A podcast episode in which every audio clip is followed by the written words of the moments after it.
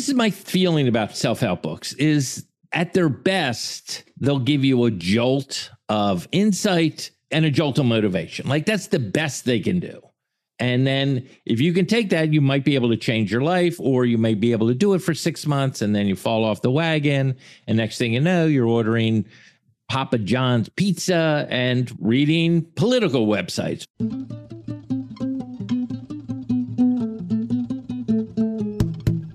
Hello, Book Society. This is a little bit of a New Year special. We recorded it earlier in the year, but I thought that this would be a great one to wait until resolution time because I'm guessing that a lot of people got this book for Christmas or have been reading this book over the holidays and are going to start the new year with a resolution, building their habits from scratch. So, what better way to start the year than to hear me trashing the entire concept of self help? Here we go. My guest today is Wayne Federman, who is an actor, comedian, author, musician, really talented guy. And Wayne and I met in the before times when people used to get together at parties. I just walked into this crazy apartment party in Silver Lake, and Wayne was playing the piano, and he was playing some standards that I knew. And basically, I just got up there with you and we did a set together pretty much.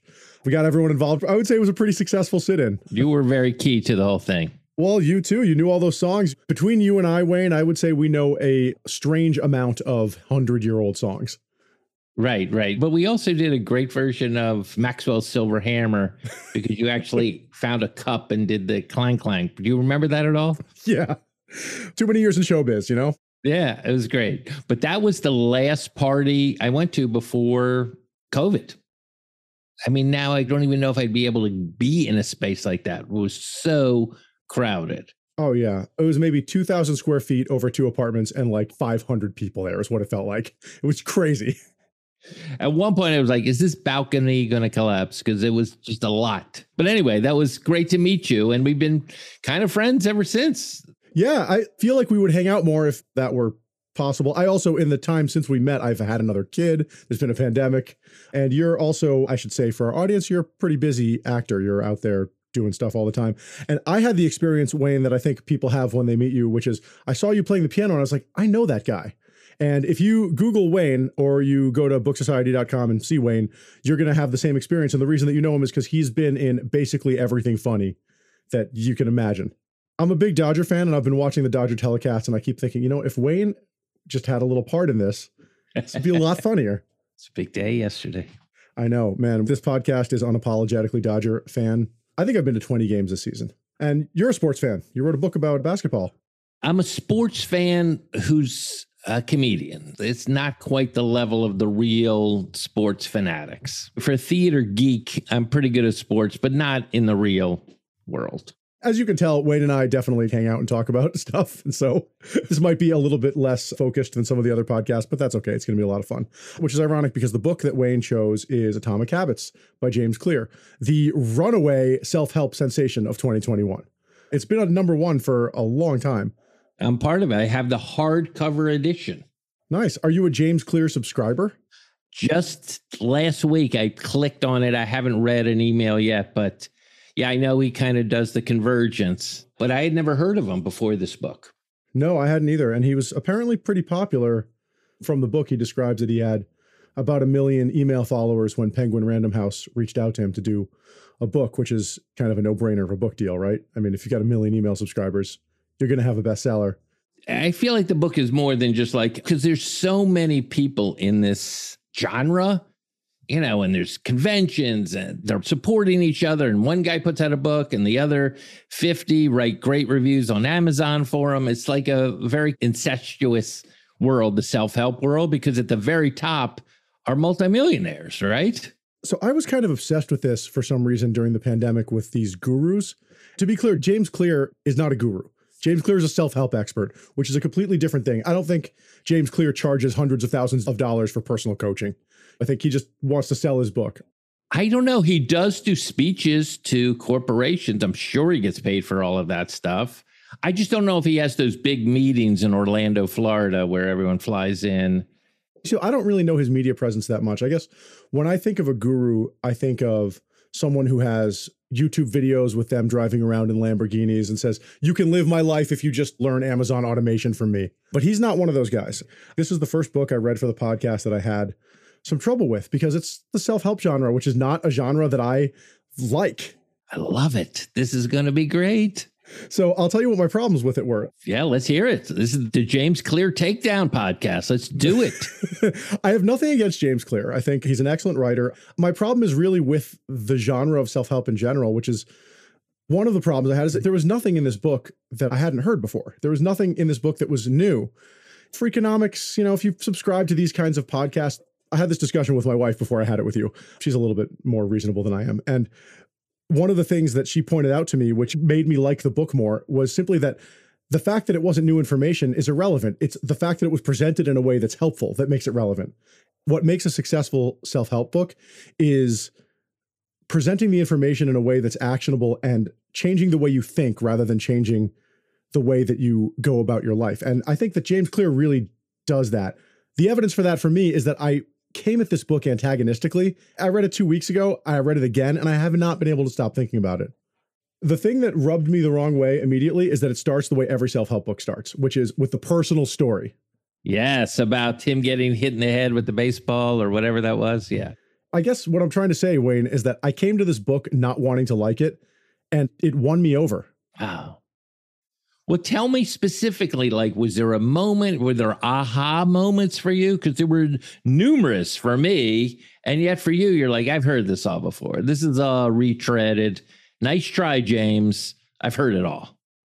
So there were aha moments. There were no aha moments reading it. There were aha moments afterwards when I realized that some of this stuff that I had heard that I intellectually knew, I was now able to see through a different lens that was more relevant to me. I think that's good self help. And he says in the preface of the book that he didn't invent any of this stuff. And he even has the incredibly modest and very honest. It basically says, assume any wisdom in this book is the work of the people who studied this stuff, whose work I'm drawing on, and that any mistakes are my own. He really does draw on a lot of things that I'm interested in. And I found myself reevaluating my own habits. So the book, Atomic Habits, obviously is about habits and how habits become who you are. Or at least this is James Clear's theory. Well, I think one of the reasons I like the book, and I'm going to disagree because a lot of self help books are about setting goals and meeting those goals. And his was, I know you want to set these goals and meet these goals, but the way to do it is not by setting goals, it's by changing who you are. And then you can achieve these goals. And the way you change how you are is by changing your habits. And here's how you change your habits. I will show you how to do this. So I thought it was a little different right from the start. And you're like, oh, I've heard this all before. I mean, obviously, Seven Habits of Highly Successful People was a huge book, but I just thought his was a little different. Yes, it's all basically the same thing. It's like how to be efficient in life and like, why am I procrastinating? And why am I going to McDonald's when I want to be eating salads and all of that stuff? Or why am I not working out? So I thought his was right from the outset was different than the normal self-help book I had read. Yeah, I would agree with that. Now that I'm talking to you about this, and I think my problems with this book are entirely personal and have nothing to do with the book. No, let's talk about those. I agree with you. I think one of the things I really took from it was the thing you just mentioned about habits rather than goals, like trying to be the kind of person who does this rather than be the kind of person who accomplishes this is huge. I'm a chronic overachiever in some ways, but all of my achievements have been goal oriented. So I have this burnout that he describes really eloquently in the book, which is like I finish something and then I don't know what to do because I don't turn myself into the person who runs marathons. I've never run a marathon, but I've done a hundred mile bike race. But you I don't turn myself the person that completes projects. By the way, that puts you already into like a five percent of people who do things. You know why? And he talks about it in the book because it's easier to research, practice, put it together than to offer yourself up for criticism. And that is the big thing that people don't want to do, myself included, where you're just like, oh, I'm still writing this. Right now, no one can criticize it. Everyone's like, oh my God, you're writing a book. That's amazing. I could never do that. I was like, yes, yes, it's incredible. But once the book comes out or when you finish one of your projects, then you're like, ah, I didn't like the B flat diminished chord. I wish it was an augmented. So that you already can transcend that puts you in a very elite category. I appreciate that. I don't know if transcend is the right word, more like reluctantly pull myself through the horror of criticism. You know it, right? Yeah. It's interesting because we're in the performing arts. I think you're definitely more of a performing artist than I am, but you're out there doing your thing all the time. And I think that the difference between an amateur and a professional in the arts is subjecting yourself to criticism and putting your art in front of an audience. Until you do that, you're not going to get the kind of feedback you need. And you can't get paid either. That's true. You also can't get paid. I know you're glossing over this, but I do think that's a big part of you. And even the way you said, as soon as I'm done a project, I'm like, what else can I do? So you're very goal oriented just by nature. So maybe, I don't know, maybe you're not as neurotic as some people. What is your thing? Let's find out. I'm sufficiently neurotic. I'm 41 and I went to the doctor recently and basically he was like, So everything's cool. Everything is good, but it's like trending in the wrong direction.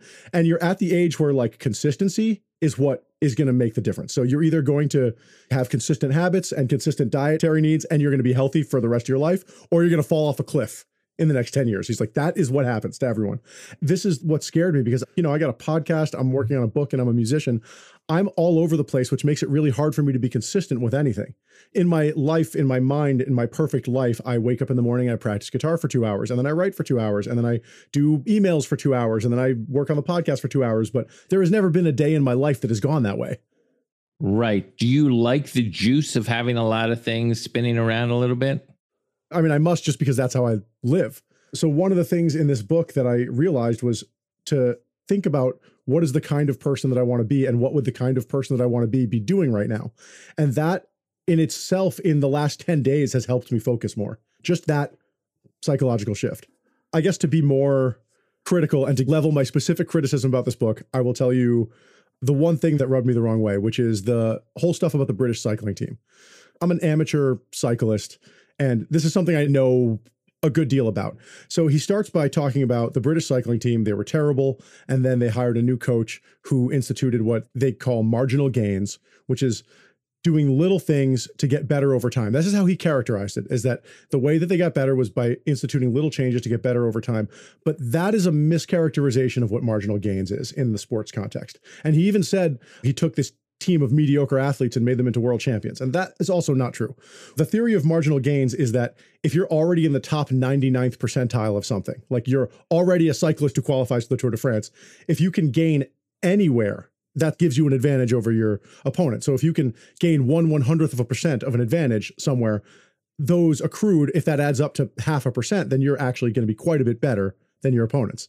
So what they did in the British cycling team was all these brilliant things like washing their hands so they don't get sick, dialing in their diet, keeping their muscles at certain temperatures. One of the crazy things they did was bring the riders' mattresses to the hotels that they were staying at so that they were always sleeping on their comfortable mattress that they liked. So they got a better night's sleep. And this did make the team better, but also getting Bradley Wiggins made the team better. And also, this did not take mediocre athletes and make them world champions. It took elite athletes and made them better. So the idea of practicing marginal gains in your life to go from becoming a non-musician to a good musician is not going to work. You have to put in a lot of work to get to the point where those marginal gains are going to start to accrue in a meaningful way for you. All right, but I think that's the theme of his entire book is if you start doing this today in a year you might be able to lose the weight and stuff like that. So his whole point is it's all getting this in motion so it's part of your life. So he might have misrepresented that a little bit. But I still feel like the theory is right of marginal gain. Yes, they weren't mediocre athletes, obviously, but they did do little things to make themselves better. I don't know. Maybe I'm overthinking it and maybe I'm being a little too arrogant. Wayne, you're a very successful guy and like you're very good at a lot of things. And for you, marginal gains are going to make a big difference. And I'm in the same boat in some areas where if I could practice a little bit more, it would make a big difference with my playing, or if I could do X, Y, or Z. But I just don't think that's the way to start a skill. But maybe that's just because I did not start any skills that way. When I started playing guitar, when I started playing music, what I did was I got completely obsessed with it to the exclusion of everything else for 15 years. And then I was good enough where like I could make small tweaks. that would make a difference. And I won't speak for you, but I would imagine that there was a period in your comedy lifetime where going out to clubs and doing shows was basically all you did. Yeah, I mean, it was a big part of my life, especially in New York City. But I don't know. I follow NBA, that's my main sport. And almost every coach, every player, every guy says, yeah, this win was great. This loss was terrible. But all we're doing every day is trying to get a little bit better. That's all we're doing. So when you think of somebody like Kobe, yes, sexual assault aside, he did have great habits of getting up and working out and not going to clubs and not doing all of that stuff. And I think over the course of his career, it did pay off. But I think that had to do with his habits as much as him wanting to be as good as Michael G. All these guys want to be, but what are they actually doing? You're right. Yeah, one of the things I've been going through after reading this book is just thinking about analyzing my habits and realizing that some of them are good and some of them are bad and the ones that were easy to change I've like already kind of changed. And habit stacking, that's definitely new. That was new to me. Do you want to tell the listeners what that is a little bit? Again, I'm not a practitioner. I've just read the book. I'm trying to maybe slowly incorporate it. Habit stacking is where you do a good habit and then you link it or piggyback another good habit right after it. So now you're doing like three or four great things as opposed to, oh, I'm just flossing. I've started doing that. I water my plants every morning. I'm going to water my plants and then I'm going to do like the stretch that I'm supposed to do to keep my back healthy. And it really works. It's very simple and it adds no time to my day. This is my feeling about self-help books is at their best, they'll give you a jolt of insight and a jolt of motivation. Like that's the best they can do.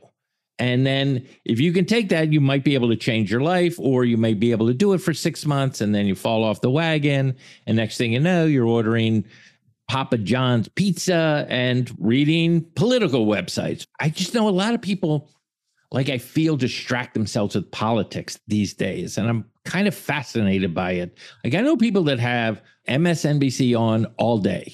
That is weird to me. And I'm interested in politics, you know, but I do think it's because those networks provide a dopamine jolt to you that you don't have to do anything for. I feel the same way. I mean, my crutch right now is the Dodgers. I think I've seen every game this season. I've maybe missed three, not in person, but I've watched, I think, every game. Of 162 games, I've watched at least 140 of them easily a lot of people ask me that don't get sports, what do I get out of it? And again, I'm not a sports fanatic. I do enjoy it though. And yesterday's game, someone's going to win the pennant in one game, right? I might have watched two innings of it. That's how I can do it. But it would be different if it was NBA, I think.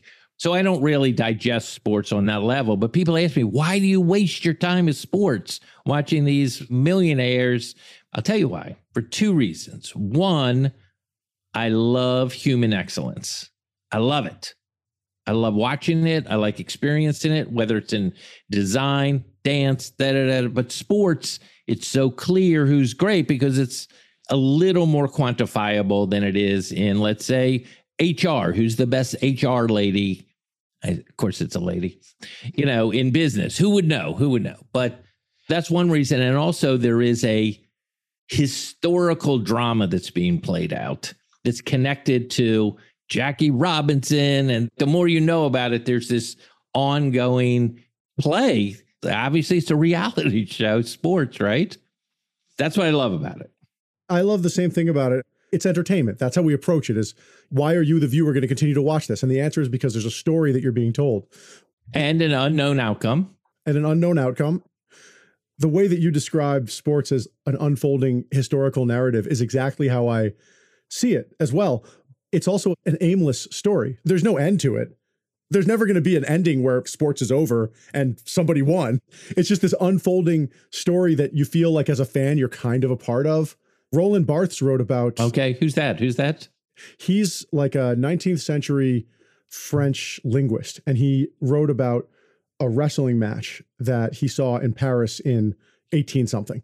And it's the same script as a WWE match. It's the same characters, they interact in the same way. And he wrote about how this is this sporting monomyth that is just so satisfying that you can literally repeat it endlessly and people will continue to like it.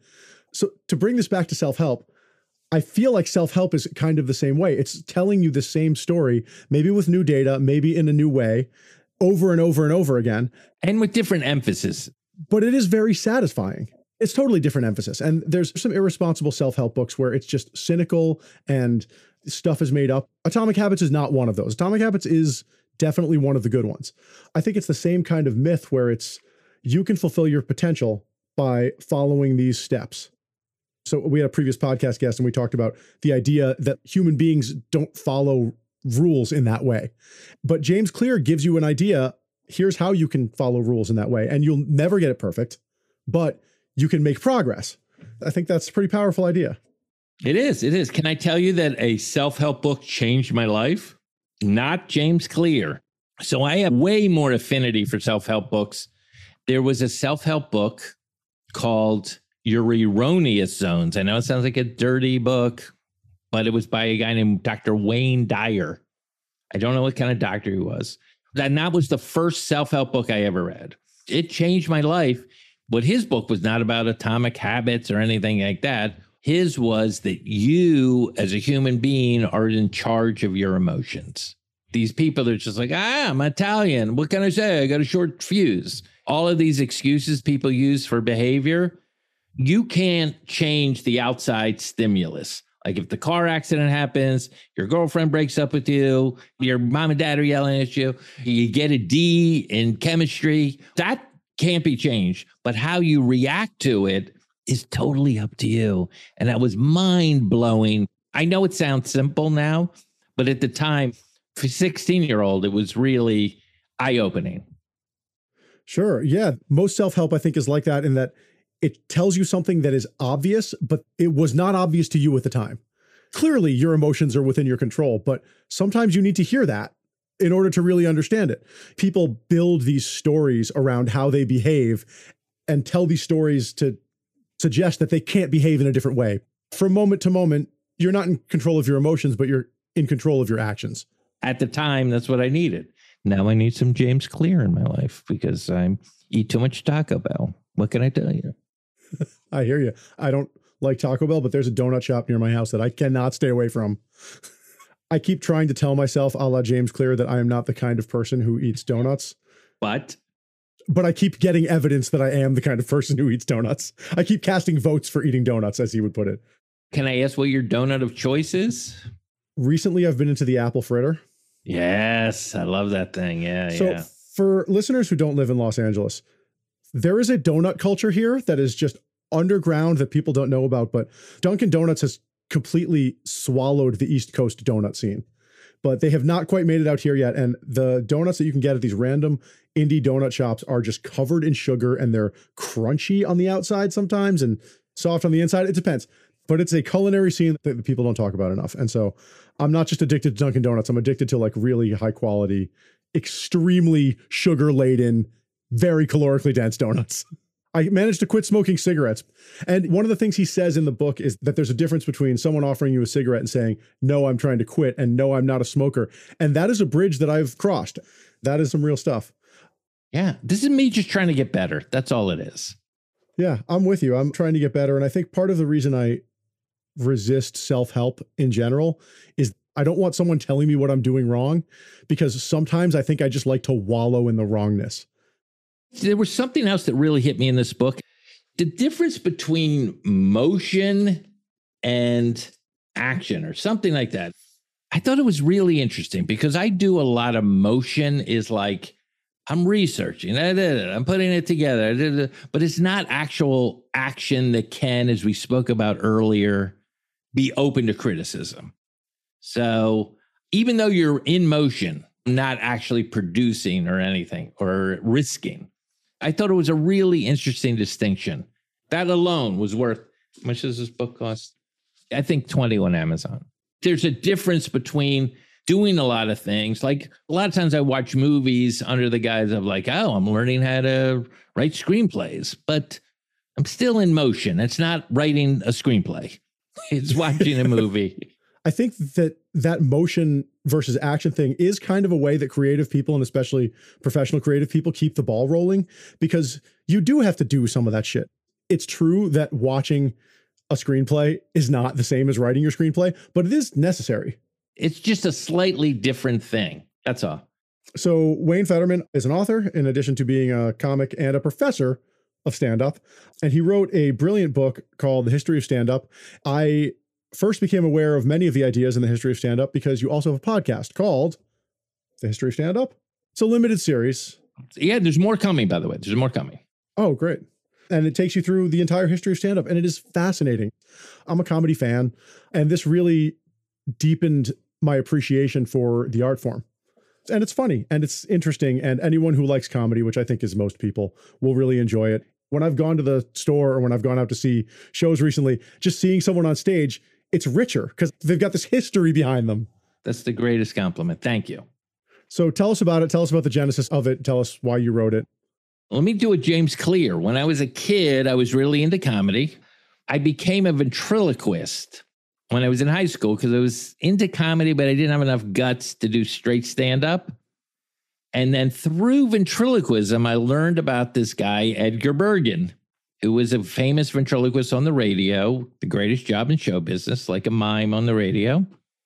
And from him, I was like, oh, who are these other radio comedians? I didn't know. I knew George Carlin. I kind of knew Jack Benny because he was still around when I was a kid, but I didn't know these Fred Allen and all of those guys. So I got into old time radio as a teenager. Nobody was into it except me and old people who were like, oh, I want to listen to this radio show from when I was a young child growing up during the Depression. So I've always, since I was a teenager, been fascinated by the history of stand up. So through all those years of learning about it and then becoming a professional comedian, and then luckily, Vulture magazine, I pitched an article to them that I had an idea and they loved it. They sent it in and they paid me and it went up and it was successful. I started writing about it about eight years ago. And then the podcast came along, and then the teaching job came along. And then I was like, oh, I sound like someone who's qualified to write a book that's in my head. Over the pandemic, I put it all together into a very, it's not a long book. It's not long. I really blow through the history of it, but I think you get it. That's kind of the story. Yeah, it's a fantastic book. It's not long, it's easy to read. Wayne is also a very funny writer, as you can probably tell. It's a really fun read, which is breezy, which is what it should be for a history of comedy. I mean, there are histories of music and they're impenetrable. but you pick up this book and it's fun to read and you're like, oh, Mark Twain. So I really love the way that it's done. How would you apply Atomic Habits to comedy and to getting better at being a comic? I guess if I started becoming more disciplined writing, because a big part of stand up Jerry Seinfeld got into a habit of writing every day and would put an X in his calendar. His goal was like, I didn't want to break that line of X's. And Jerry Seinfeld has made more money doing comedy than anyone who's ever done it. So I think that that would definitely be an atomic habit that I could maybe adapt because I don't write every day. Also, remember we were talking earlier about being neurotic and different parts of your genetic makeup and one of the things I really admire about Seinfeld that I thought about reading Atomic Habits was I don't think Jerry Seinfeld is super neurotic. I don't think he's more sensitive to negative cues, whereas I feel like I am pretty sensitive to that. Sometimes I feel like that's not a great thing as a stand up to be that sensitive. You got to sort of be in control and just do it and let the chips fall. So, anyway, those are a couple areas where this book has definitely triggered, like, oh, this coexists in my world.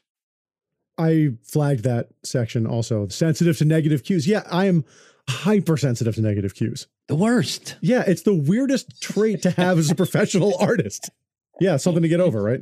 I don't know. I think it's something just to be aware of as part of my genetic predisposition and something, yes, that maybe I can transcend or even think about like, oh, this is what's happening. Now that I'm acknowledging it, I can deal with it without getting all nervous and jerky and my eyes start blinking and my, you know. no negative cues on this podcast. Don't worry about that. No, not yet. Not yet. not yet. What are some of your favorite contemporary comics that we might not have heard of? One is Sam Morril. He couldn't get a Netflix special, so he put up his own special on YouTube and now I believe has over 5 million hits. And it's just great. It's just great. Another one is I don't think she has a special, but she's been on these little roast battles and she has a Conan spot she did. And her name is Dina Hashem. She's incredible. Next level joke writer. I love Jacqueline Novak, who has a show about oral sex that sounds very base, but the way she does it, it's like poetry. It's incredible. It's like if Dorothy Parker had written a show about that. And then Fahim Anwar, who incredible story. He's a kid, son of immigrants, and his dad's like, I'm not paying for college if you're going to study theater, which was his dream, right? Because So I'll pay for engineering school. So he got his degree in engineering, got a job at Boeing in Long Beach, and at night would come up and do sets at open mics and then got in at the comedy store and now makes a great living doing stand up. It's just a great American success story. And he's so funny and quirky and he's just a natural. I love him. Those are just four you may not have heard of. That's great. So you recommended Sam Morril to me when we first met, and I've watched that special, and man, it is hilarious and amazing. It's so good. It's old school. It's it jokes. Is. Set up punchline, but it's fantastic. And Dina, so I don't know a lot of her work, but there's a video of her doing a roast battle where it's her and this really confident dude, and she just destroys it. Like, I mean, it's like almost not fun, but it's so funny. like she just destroys him so hard. It's really amazing. And she never speaks louder than this. This is her yelling. It's so great. I mean, there's a bunch of other comedians as well, but those are just off the top of my head. Wayne, thank you so much. It was great to have you on. I think we might have to have you on again. Tell me and the listeners where we can find you and your work and all that stuff. I have a website. It's not great, waynefederman.com. I'm on Twitter at Federman. That's basically it. Or you can just Google me or read my Wikipedia page that other people have written nice stuff I'm on. Some things are not accurate, but it's basically right. You can't change it, is the problem. That is it. That is it. That's the end of the podcast. So, this is a self help book. This is our New Year's special New Year, New You. My resolutions are to keep making this podcast weekly, to post more stuff to the website, and to finish my book. That's not a resolution as much as a contractual obligation, but I'm going to do it anyway. The best way to find out about Book Society is to go to the Book Society website, booksocietypod.com, get on the mailing list. I'm going to send out a newsletter.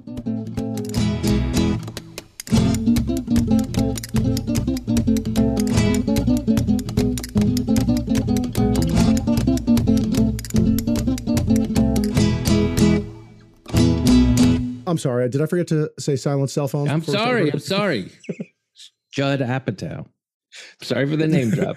for the listeners, he showed me his phone. It really was Judd Apatow calling him. And so if you're listening to this podcast, just know that Wayne blew off Judd Apatow to continue talking to us.